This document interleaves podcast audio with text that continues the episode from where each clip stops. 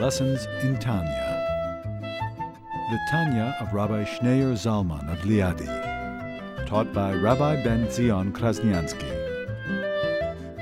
Tanya's text elucidated by Rabbi Yosef Weinberg.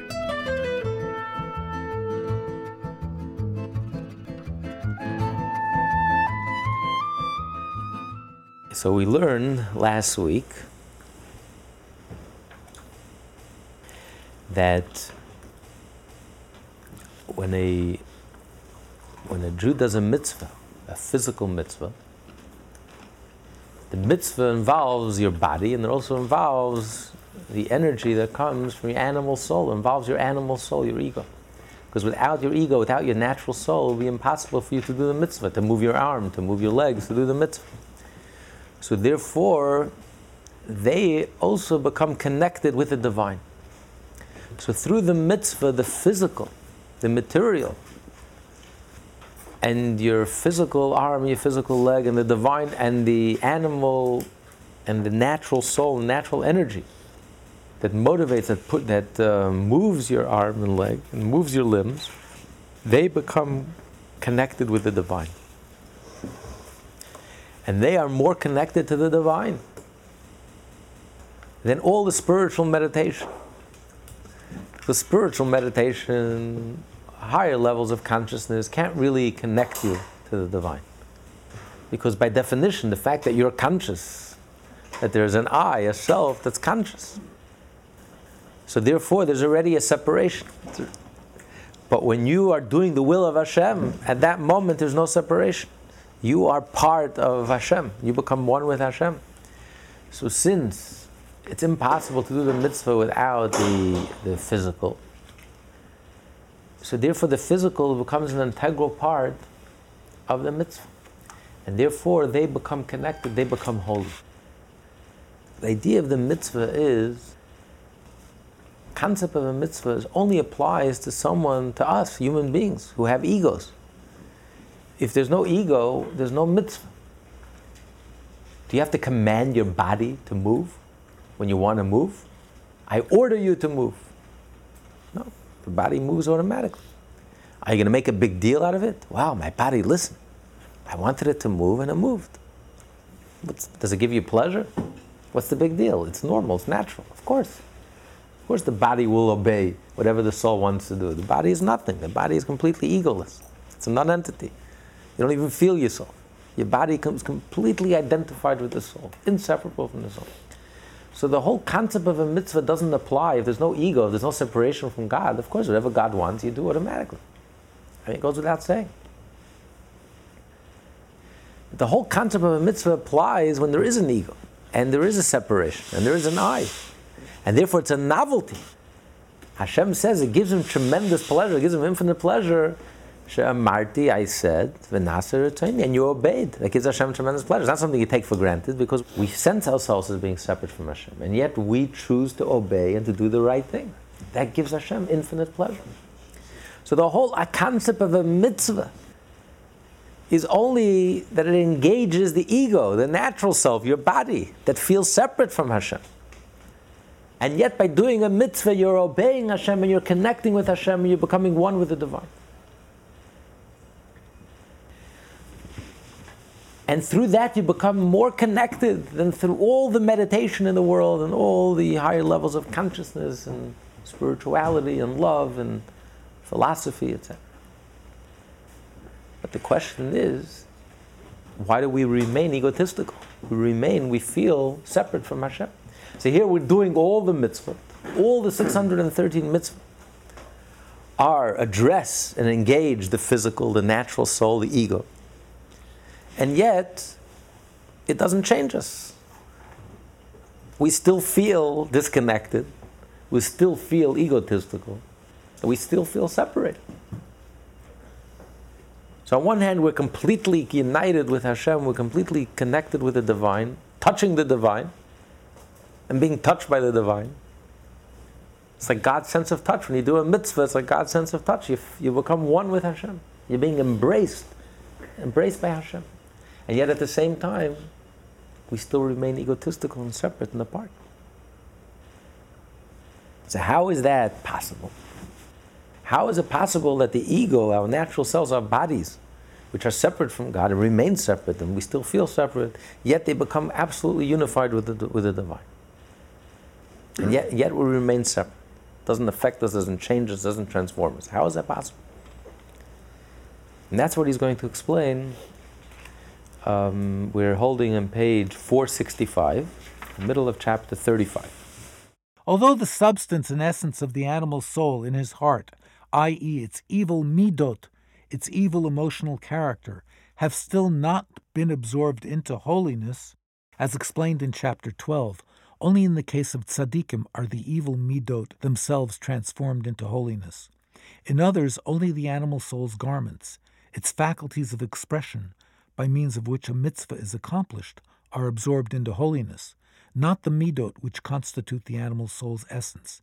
Nevertheless, this fact does not prevent the light of the Shekhinah from suffusing the entire body, as the Alter Rebbe concludes shortly.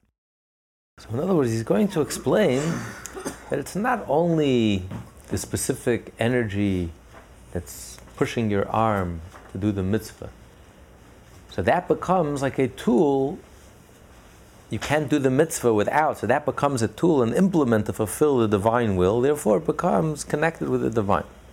But he's saying it's more so. It's the it's the whole entire soul, the essence of the soul, of the animal soul, the ego soul, also becomes absorbed in the divine.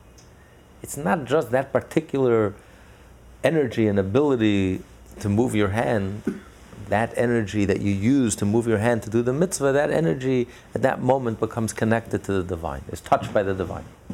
But your whole ego soul, your whole entire soul, ego soul, natural soul, animal soul, becomes connected with the divine, becomes absorbed within the divine, becomes unified with the divine. How is that possible? If the ego remains ego and egotistical and separate, how could the ego soul become completely united with the divine? He explains. Yet, because they, the evil Midot, are subjugated to holiness and, quote, against their will they say Amen, end quote, agreeing and acceding to the performance of the mitzvot, through the strengthening of the divine soul in the brain, which masters the heart, as discussed in chapter 12. Although the emotions of the Benoni have not been transformed into good, he nevertheless has the power to control them by means of his mind, through contemplating God's greatness. In this way, the Benoni can direct his heart as he chooses, insofar as the actual performance of the mitzvot is concerned. And the evil midot are at such times, when one exercises the natural mastery of brain over heart, by contemplating God's greatness, in a state of exile and sleep, impotent, as mentioned above in chapter 12. Therefore, this incorrigible nature of the animal soul's evil, midot, does not prevent the Shekhinah from resting on one's body at this time.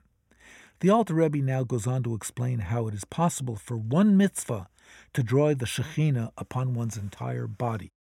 This resting of the Shekhinah means that the power of the animal soul, clothed in the act that constitutes the mitzvah, for example, the power in the hand donning tefillin, is actually absorbed into the divine light and merges with it in perfect unity.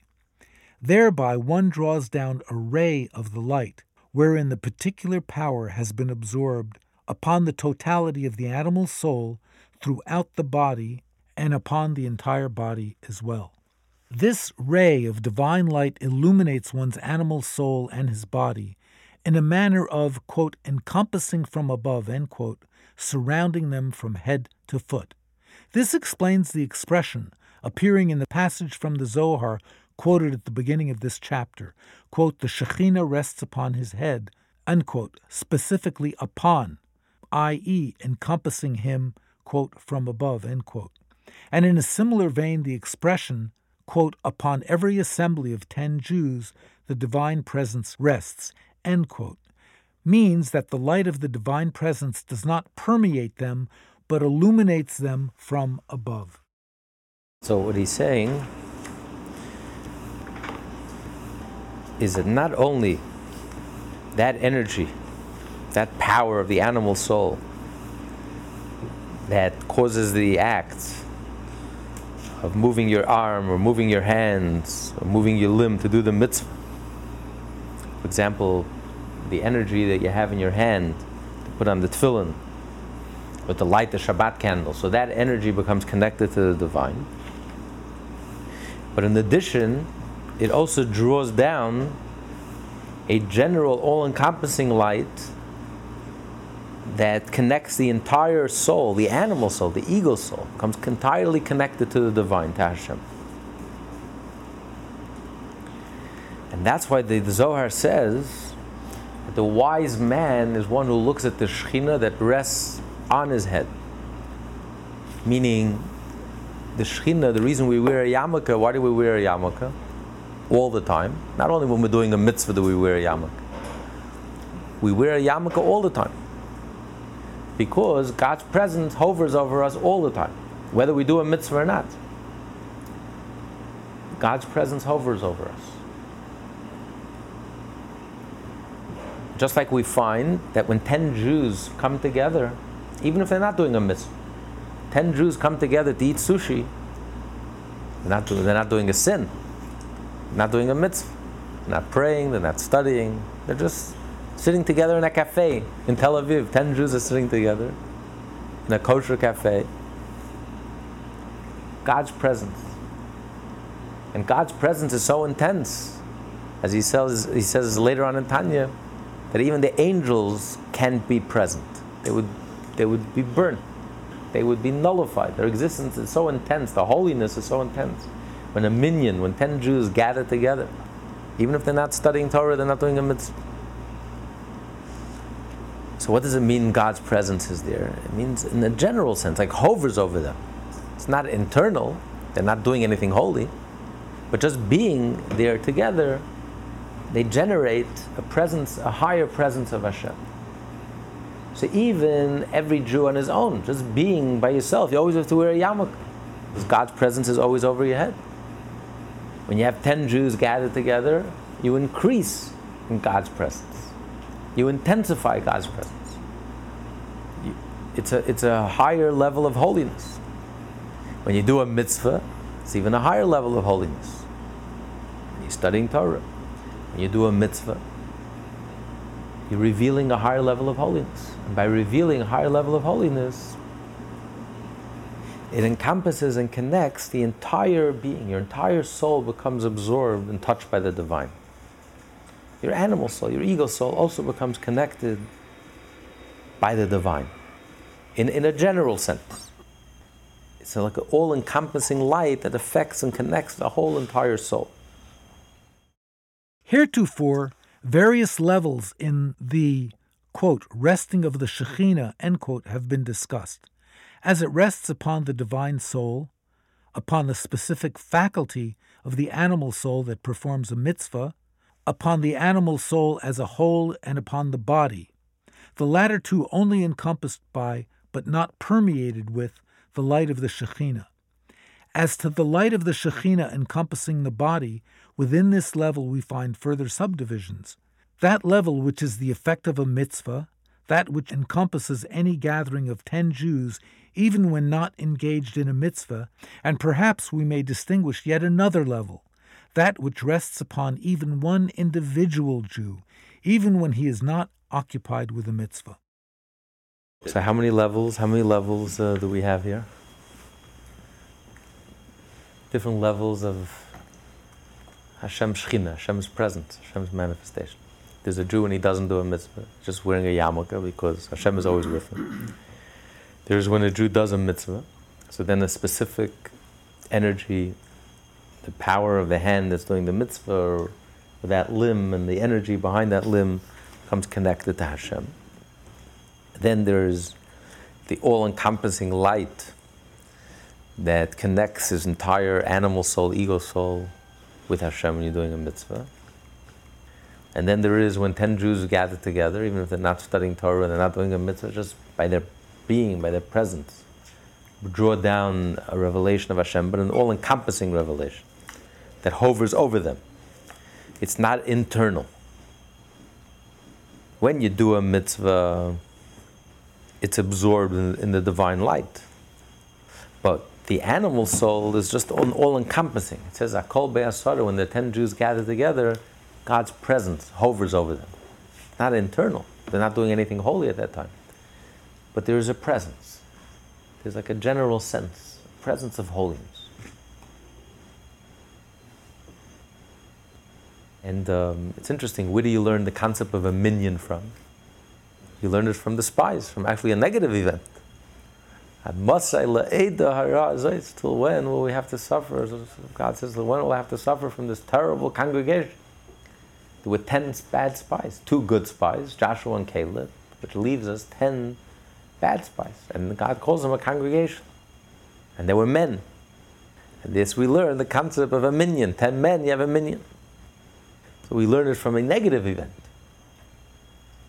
But you see the power of 10 Jews. When 10 Jews get together, they can either destroy the world, as those 10 Jews did. Look what they caused. Not only did they cause the death of that generation, they wandered in the desert for 40 years, and they all died out in the desert. They caused the this tragedy of the first destruction of the first temple and the tragedy of the destruction of the second temple.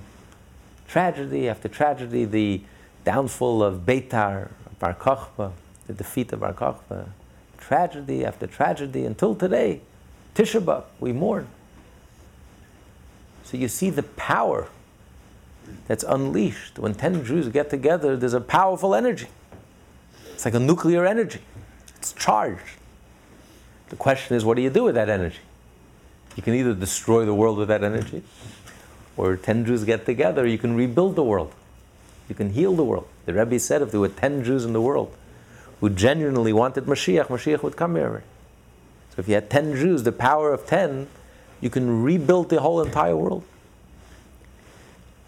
So that's a result of the tremendous energy that's revealed, that's unleashed, that you can tap into. When 10 Jews get together, there's an energy that you can sense, that you can tap into. It's there, it's present.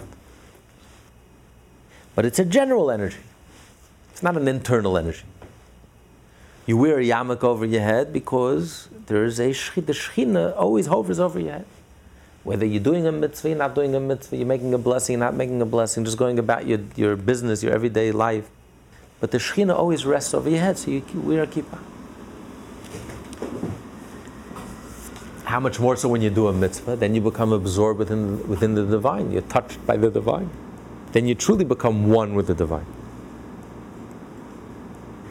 and your whole entire soul also becomes connected in a more general way, in a more all encompassing way. So the question is, how could there be so many different levels of the Shekhinah? I mean, there's one God. So what do you mean then this, if there are 10 Jews, you have one level of the Shekhinah. If there's one Jew and he's not doing a mitzvah, you have one level of the Shekhinah. If he's doing a mitzvah, you have a higher level of doing the Shekhinah. As he said earlier, even if one Jew studies Torah by himself, there's a certain impression, there's a certain level of Shekhinah that he draws down. The greater the number, the greater the level of the Shekhinah. As the Mishnah says, if there's one, and then if there's two, and then if there's three, and then if there's five, and then if there's ten, different levels of the Shekhinah. The question is, there's one God, so how could there be so many different levels of, of the Shekhinah, of the manifestation of Hashem, of the presence of Hashem? And that's what he's going to explain presently. The Alter Rebbe now goes on to state. The Alter Rebbe now goes on to state that this variety of levels at which the Shekhinah becomes manifest does not indicate any change or plurality in its light, God forbid. The variety means merely that the different objects of the light, the divine soul, the animal soul, the body, and so on, receive it in different ways. In the Alter Rebbe's words, None of these various forms in which the light of the Shekhinah is manifested, meaning the ways in which the Ein Sof light is revealed. God, the Ein Sof, is everywhere. It is only that He is concealed from His creatures. Thus, the uniqueness of the manifestation of the Shekhinah lies in the revelation of the Ein Sof, can be construed as a change in Himself or as a plurality.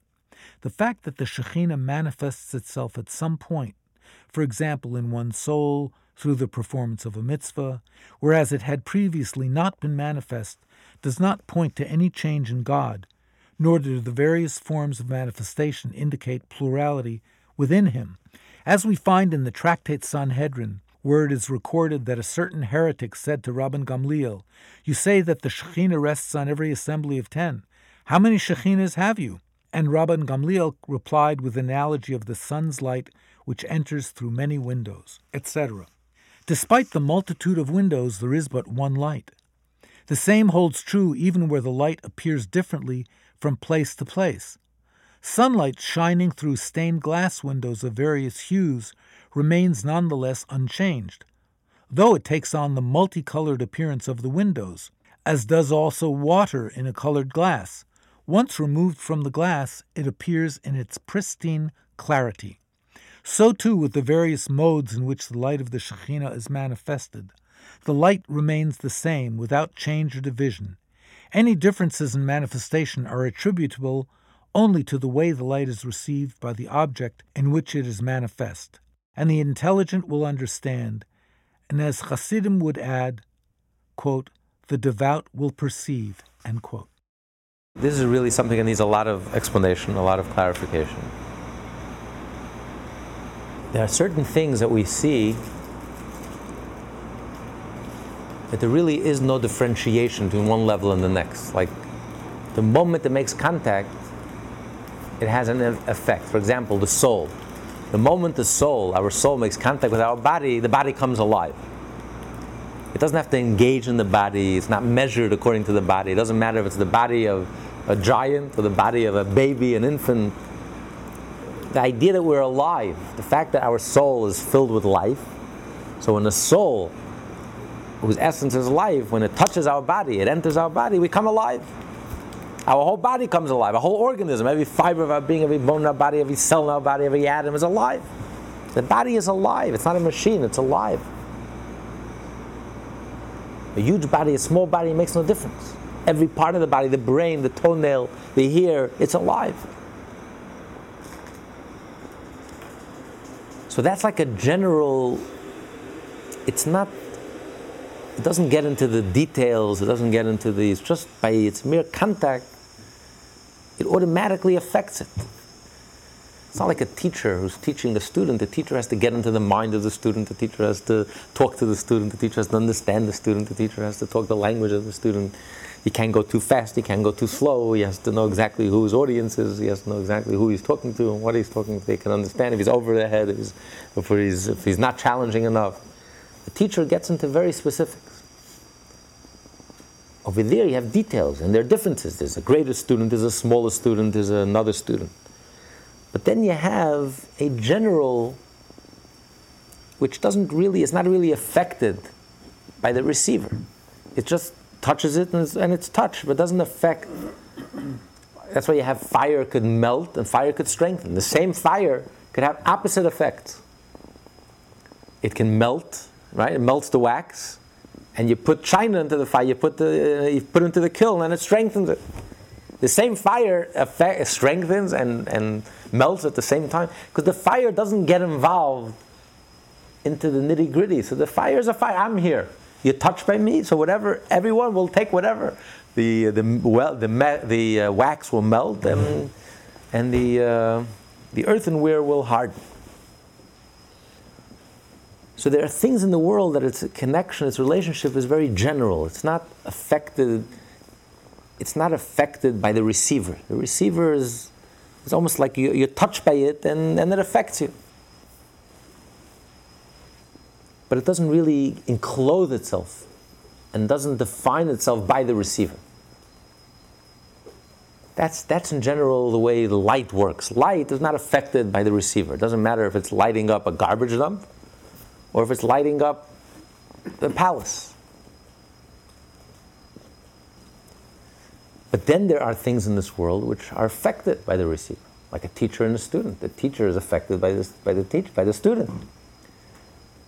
What teaching material am I using? What am I? Who am I talking to? I have to give them something they can, they can grasp, they can understand. So you're affected by it. The teacher is affected by his students. It's not the teacher says, I'm going to sit in the classroom and I'm going to talk. Whoever wants to listen, let them listen. Whoever doesn't, done you're able to get something out of it, fine. If not, not. That's not a teacher. A teacher has to talk to his students. So the teacher is affected by his recipients. So the question is when you talk about different levels of the Shekhinah, it appears that Hashem is affected by us. I mean, you just walk around, you walk around with a yarmulke, you do a mitzvah. Now Hashem is, is, is in much greater presence. When ten Jews get together, you affect Hashem even more. You bring out, you, Hashem is drawn down into this world on a, on a more intense level, a greater level. So Hashem is affected by us. And it gets into specifics. So that's what the heretic asks. Wondering how many gods do you have? How can Hashem be affected by, by us? Makes no sense. Hashem is infinite. Hashem is like light. All the philosophers, the Kabbalists use the analogy of light because light is not affected by its by the receiver. Light just is, and however it affects you, it affects you. But interestingly enough, light is not seen unless there is a receiver, unless it, it's reflected on something. Right, in outer space it's dark.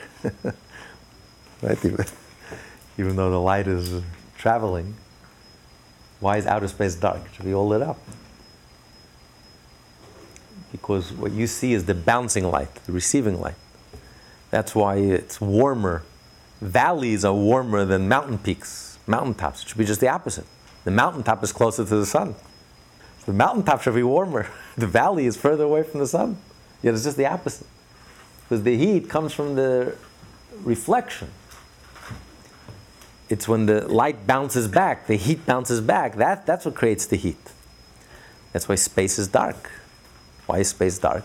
The light is traveling. You remember what you learned in science? You ever had that question? You ever wondered? Why is space dark? You have light traveling from the sun. Should be all lit up. What? And cold, right? Dark and cold. Because as Jeff says, it's the reflection. But still, in all, the light is not affected by the, the, the light anything. It can bounce off anything as long as it bounces off. It bounces off anything. It doesn't matter if it's bouncing off the uh, what's that famous uh, palace in Paris uh, or whatever the no, not Eiffel Tower the, the, the Cham, Champs-Élysées or or it's, or it's bouncing off it's bouncing off a garbage dump. It makes no difference. It gives the same heat and the same light. It could melt and it could strengthen at the same time. It's not affected so that's what Rabbi, the heretic was wondering. And this is a question that the Talmud quotes because it's a, it's a question. Because it appears that we do affect God, that God is defect, affected by us. Like a teacher and a student, it depends on the student. That's, that's the level that the teacher will teach. If a student is open, the teacher will teach more. If a student is not open, the teacher closes himself up. So if you walk around with a yarmulke, fine, because there's a certain presence we have 24 hours. But when you do a mitzvah, now you're letting God in. Now there's a greater presence. There's a, there's a deeper level of God that's being revealed. Just like the, the teacher gives a deeper concept when he has students that are listening. So the teacher is interested, the teacher gives more of himself. There's 10 Jews, the teacher gives more of himself. So there, it affects the teacher. So the teacher is changed, the teacher is affected. How many gods do you have? God is supposed to be one. That's a very good question. It's not a foolish question, it's an excellent question. And the answer is yes, there's a sun. And to the sun is like light. And the, the Kabbalists use the analogy of light as an analogy for God, for the God's infinite light, because just like light is not affected by the recipient, and especially the sun that emanates the light, the sun is completely unaffected by the light. It doesn't matter if it shines or doesn't shine, it makes no difference to the sun. The sun is one, the sun is unaffected, transcends the whole existence, light, does light, it does light, it doesn't light, it's shining, it's not shining, it's day and night, it makes no difference. So that's the analogy to God. God is like the sun. He's not, he remains unaffected and transcendent, even while he's shining the light. And even when the light is seen through the prisms of the yellow, the colored glasses, God remains unaffected. But the difference is for us, because we are like within the building and with shuttered windows. So for us, there is no light. For us, is genuine. The concealment is genuine. There is no light. We live in a dark world. And when we let the light in, then we transform the world. Then we bring, we make a change. Because in the darkness there was no light, and now we let the light in. It depends how much you open yourself up. Depends how much light you're letting in. If you do a mitzvah, you're letting more light. You study Torah, you're letting in light. When 10 Jews come together, you're letting in more light. When 10 Jews study Torah together, pray together, you're letting in more light. When a thousand Jews come together, you're letting in even more light. So it does it depends on us. We really make a difference. And at the same time, it doesn't, it doesn't affect God. And when you agree to do the mitzvah, since the soul agrees, your ego agrees to do the mitzvah, you give permission to do the mitzvah. So therefore, when you're doing the mitzvah, you're letting God into this darkness, into this void. You're opening up the shutters. See, even though you're dark, your animal soul is dark, your ego soul is dark, and it will remain dark. And it remains dark. Because after all the mitzvot in the world, and even if you think Jewish and speak Jewish and act Jewish, your animal soul is still an animal. And it's still egotistical. And it's not transformed. And it's not within our power to transform. It still remains dark, egotistical, separate, disconnected from God. But you're able to bring light into that darkness. Because when your ego soul agrees to do the mitzvah, and even if you have to force yourself to do the mitzvah, and to obey and to listen and to do the right thing, even if you don't feel like it. Since you've obeyed and you've listened and you've agreed to let to do the mitzvah, you've let the light into that darkness. You've allowed the Shekhinah to illuminate your darkness. And that feeds, that's the oil that feeds the light, feeds the flame. So you continuously feed the flame and you add to the flame. And you bring a deeper level of God in that darkness. Just like in the analogy, when the windows are shuttered and you open it up, you're letting the light in. So when you're feeding the flame, you're intensifying the flame, you're causing the flame to grow, you're allowing the light into this darkness, into the material, into the physical, into the ego. And that's the whole purpose. That's the whole purpose of creation. We're going to learn in the later, the next few weeks. This is what God wanted. That we should allow into the darkness, open the shutters, and within the darkness, fuel the flame, add to the flame, intensify the flame. Because without our mitzvahs, the flame is very dim. Yes, to Hashem it makes no difference. God is the sun, God is transcendent. To the light, it makes no difference. There's no yellow light, there's no, there are no colors. All there is is God. That's true. But from our perspective, the shutters are shut. And it's genuine. Because of the colored glasses, there is a yellow light and a red light. That's our reality. And the question is if you can bring the light of Hashem into that darkness, into that differentiated, egotistical existence. And by opening your, your, your being, your, your, by obeying the mitzvah with your ego, obeying, the whole concept of a mitzvah only applies when there's an ego, and you submit yourself and do the right thing and open yourselves up. And giving permission and submitting yourself by doing the mitzvah, you're allowing that light into your soul. And that feeds the divine energy. And that intensifies the flame that brings the light into the darkness. And that's the whole purpose of creation. That we'll already discuss. That will, that will start already next week. Anyone has any questions? Yeah, it's Bittul. Bittul, right. Bittul, Right. Bittul. And the bittul we're talking about here, there's two types of. Bittul is self nullification, egolessness. But there's two types of bittul. There's the bittul of the divine soul. That's what we call bittul b'mitzias. There is no ego. The divine soul is egoless. But then there's another level of bittul, which is the bittul of the animal soul. That's what we call bittul hayesh. You don't become egoless because even you can study Torah and do mitzvot for decades and for 50 years and 70 years, the ego is still there. You don't become egoless. but you force yourself to do the mitzvah. You nullify yourself. And in a certain sense, that's actually more impressive. That bittul, in a certain sense, is more impressive than the first level of bittul. Quantitatively wise, the first level of bittul, when the soul is nullified, as ego is very impressive. But as we learned here, that's not the oil. That's not what that's not what feeds the flame. You know what feeds the flame? You know it's the oil that has the ability to become absorbed within the flame and unified within the flame. It's the bittul hayesh. It's when you have an ego, you have a body, you have an animal, natural soul, and you nullify yourself and you fulfill the commandment, you fulfill the mitzvah. You connect by fulfilling the commandment. Why is that more impressive? Qualitatively wise, it's much deeper and it's much more impressive. Because, yes, when your soul is egoless, your whole soul, your whole being is on fire. Your soul is on fire. Your heart is on flame. Your mind is, is, is, is soaring in ecstasy, higher levels of consciousness. Your whole being is, in, is connected. So, quantitatively wise, it affects your whole being.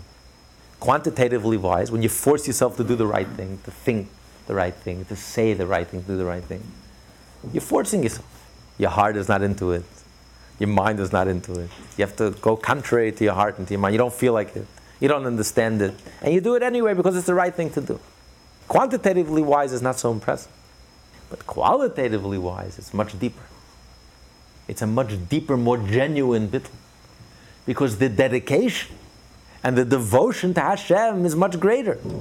Because even though you don't understand fully, and even though your heart is not on fire, you haven't transformed, you haven't sublimated your ego. You have a healthy ego, and, and your heart, your ego is pulling you in a different direction. And yet, because Hashem commanded you and asked you to do it, you're doing the right thing, you're thinking like a Jew, and speaking like a Jew, and acting and doing the right thing. Qualitatively wise, it's much more impressive, it's much deeper. It shows that you're genuinely nullified before God. Therefore, you become absorbed within the unity of God. When your soul is egoless, the soul can't become nullified within God because the soul is an entity. A spiritual entity, an, an enlightened entity, an impressive entity, an entity nonetheless. So, as subtle as this entity of the soul is, it can't become absorbed within God. It's not the oil that can fuel the flame, that can, it's not the material, the right material that can become absorbed and one with the flame, with the divine, with the Shekhinah.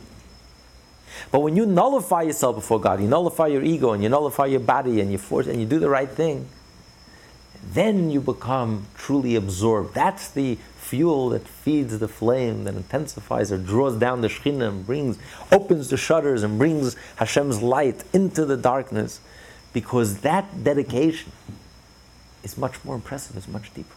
That's why, in a certain sense, a Jew's service of Hashem in the time of exile is much more impressive than a Jew's service of Hashem in the times of the temple. Because when the Jews served Hashem in the time of the temple, we bowed down in front of the temple, which was a reflection of the way we felt spiritually. We were completely egoless before God. We were on a high, sublime spiritual level, which is very nice. But it only affects the surface of the soul. It doesn't affect the core, the essence of the soul. It's only in the time of exile, especially in our day and age, which is in the darkness of our day and age, that's when you see. That's when you see the level, the depth, the core, the essential connection that a Jew has with God. And that's why it's in this, today's day and age that it's our generation that's going to bring Mashiach. And that's the beginning of chapter 36. That's the introduction. This is the lead in from chapter 35 to 36. That it's only when a Jew studies Torah and does mitzvot, especially in the time of darkness, in the time of exile, especially at the end of exile, our period in exile, which is the darkest moment in exile, most spiritually oppressive moment in exile. It's the mitzvot that we do under these circumstances, when there's no revelation, and the mind is clogged, and the heart is clogged, and we don't feel, and we don't perceive, and we don't sense. And yet, the dedication of Jews today the devotion and dedication millions of Jews around the world on a daily basis who are doing the right thing only because Hashem asked us to do it, because it's the right thing for us to do. no ulterior motives. This depth, this dedication comes from the very depth of our being, and that's the fuel that can uh, feed the flame and bring Hashem into this darkness. And, um, and we, that's, that's why we could, that's why the body, the physical, the natural, the ego could become absorbed within God, completely unified within God. So the depth and the quality of the self nullification today is much deeper, much more impressive than the external self nullification, egolessness of the higher spiritual generations in the times of the temple. So don't judge things by the book, by the surface. Don't judge a book by its cover. Don't judge the generations by its surface. Yes, we're the lowest of all generations, the darkest, the most challenged. But on the other hand, we are the ones that are going to carry the whole Jewish people into the Messianic era. We hold up the whole Jewish body because the, the purity that we have today is unique in Jewish history. There never was an expression, such an expression of such purity, of such genuineness, where the essence of the Jewish soul is just in its full blazing glory. Where do you see this blazing glory of the Jewish soul? What really blazes the flame and really fuels the flame, it's the bittul that we have today, bittul hayesh, overcoming the ego, engaging the ego, and that's why the mitzvah all involve in the ego. It's not enough to serve God with your soul. The whole purpose, that's the answer to this question, why the whole purpose of Torah and mitzvah was to engage in the body. It's when the body overcomes its ego and does the right thing, that's the most meaningful of all. That's what connects us to God. That's the flame that, that could become absorbed and unified with Hashem. And that's what fuels the flame, the divine flame, and brings Hashem's light into our darkness. We open the shutters, and the more we do mitzvah, the more light we let in, and the more we illuminate. And that's the whole purpose of creation, to be continued.